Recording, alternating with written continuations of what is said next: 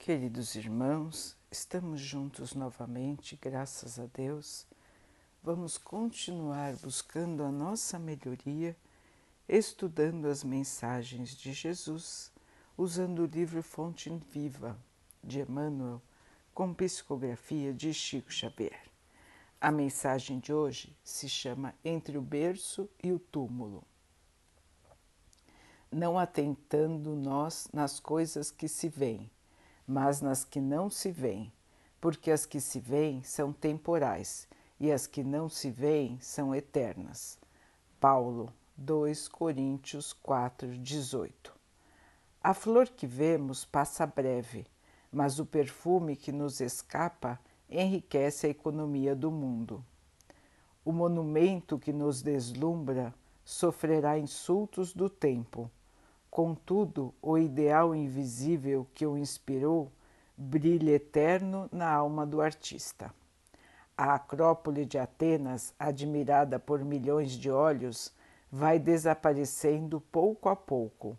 Entretanto, a cultura grega que a produziu é imortal na glória terrestre.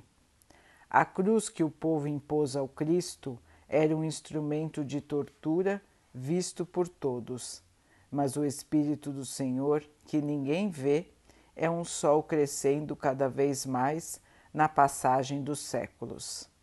Não te apegues demasiado à carne transitória. Amanhã, a infância e a mocidade do corpo serão madureza e velhice da forma.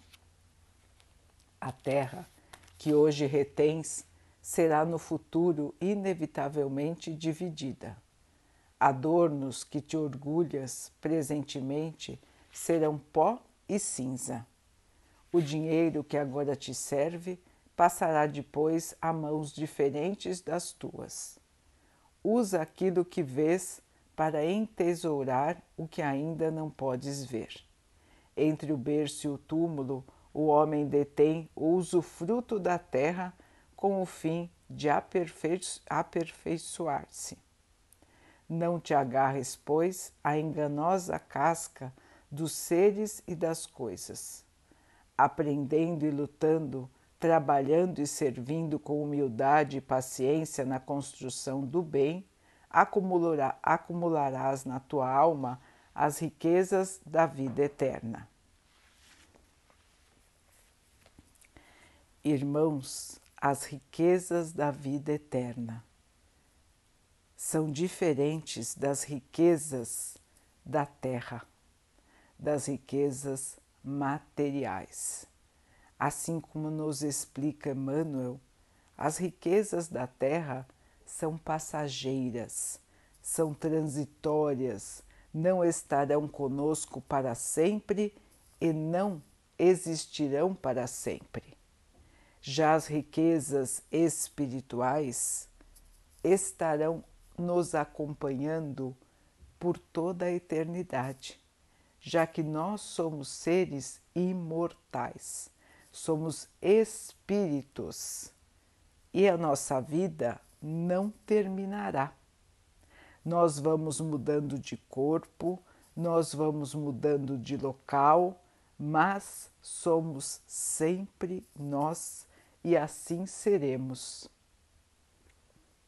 O que nos cabe, irmãos, é perceber as oportunidades que temos em cada uma de nossas encarnações, aproveitar as oportunidades para a nossa própria melhoria, para a nossa evolução, para o nosso crescimento e assim podermos avançar na luz, na humildade, na bondade na caridade, na compreensão, nos tornando espíritos melhores, espíritos mais bondosos e, enfim, alcançando um dia a posição de espíritos puros.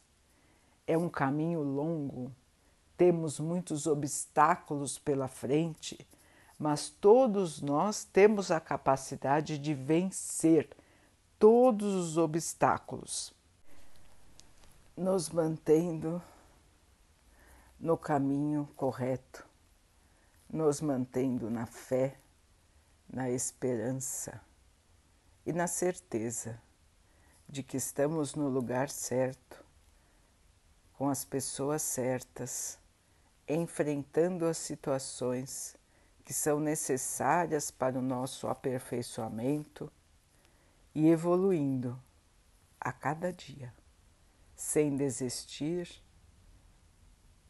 sem perder a força, sem perder a alegria, mas tendo em nossa mente a luz do Mestre sempre a nos guiar.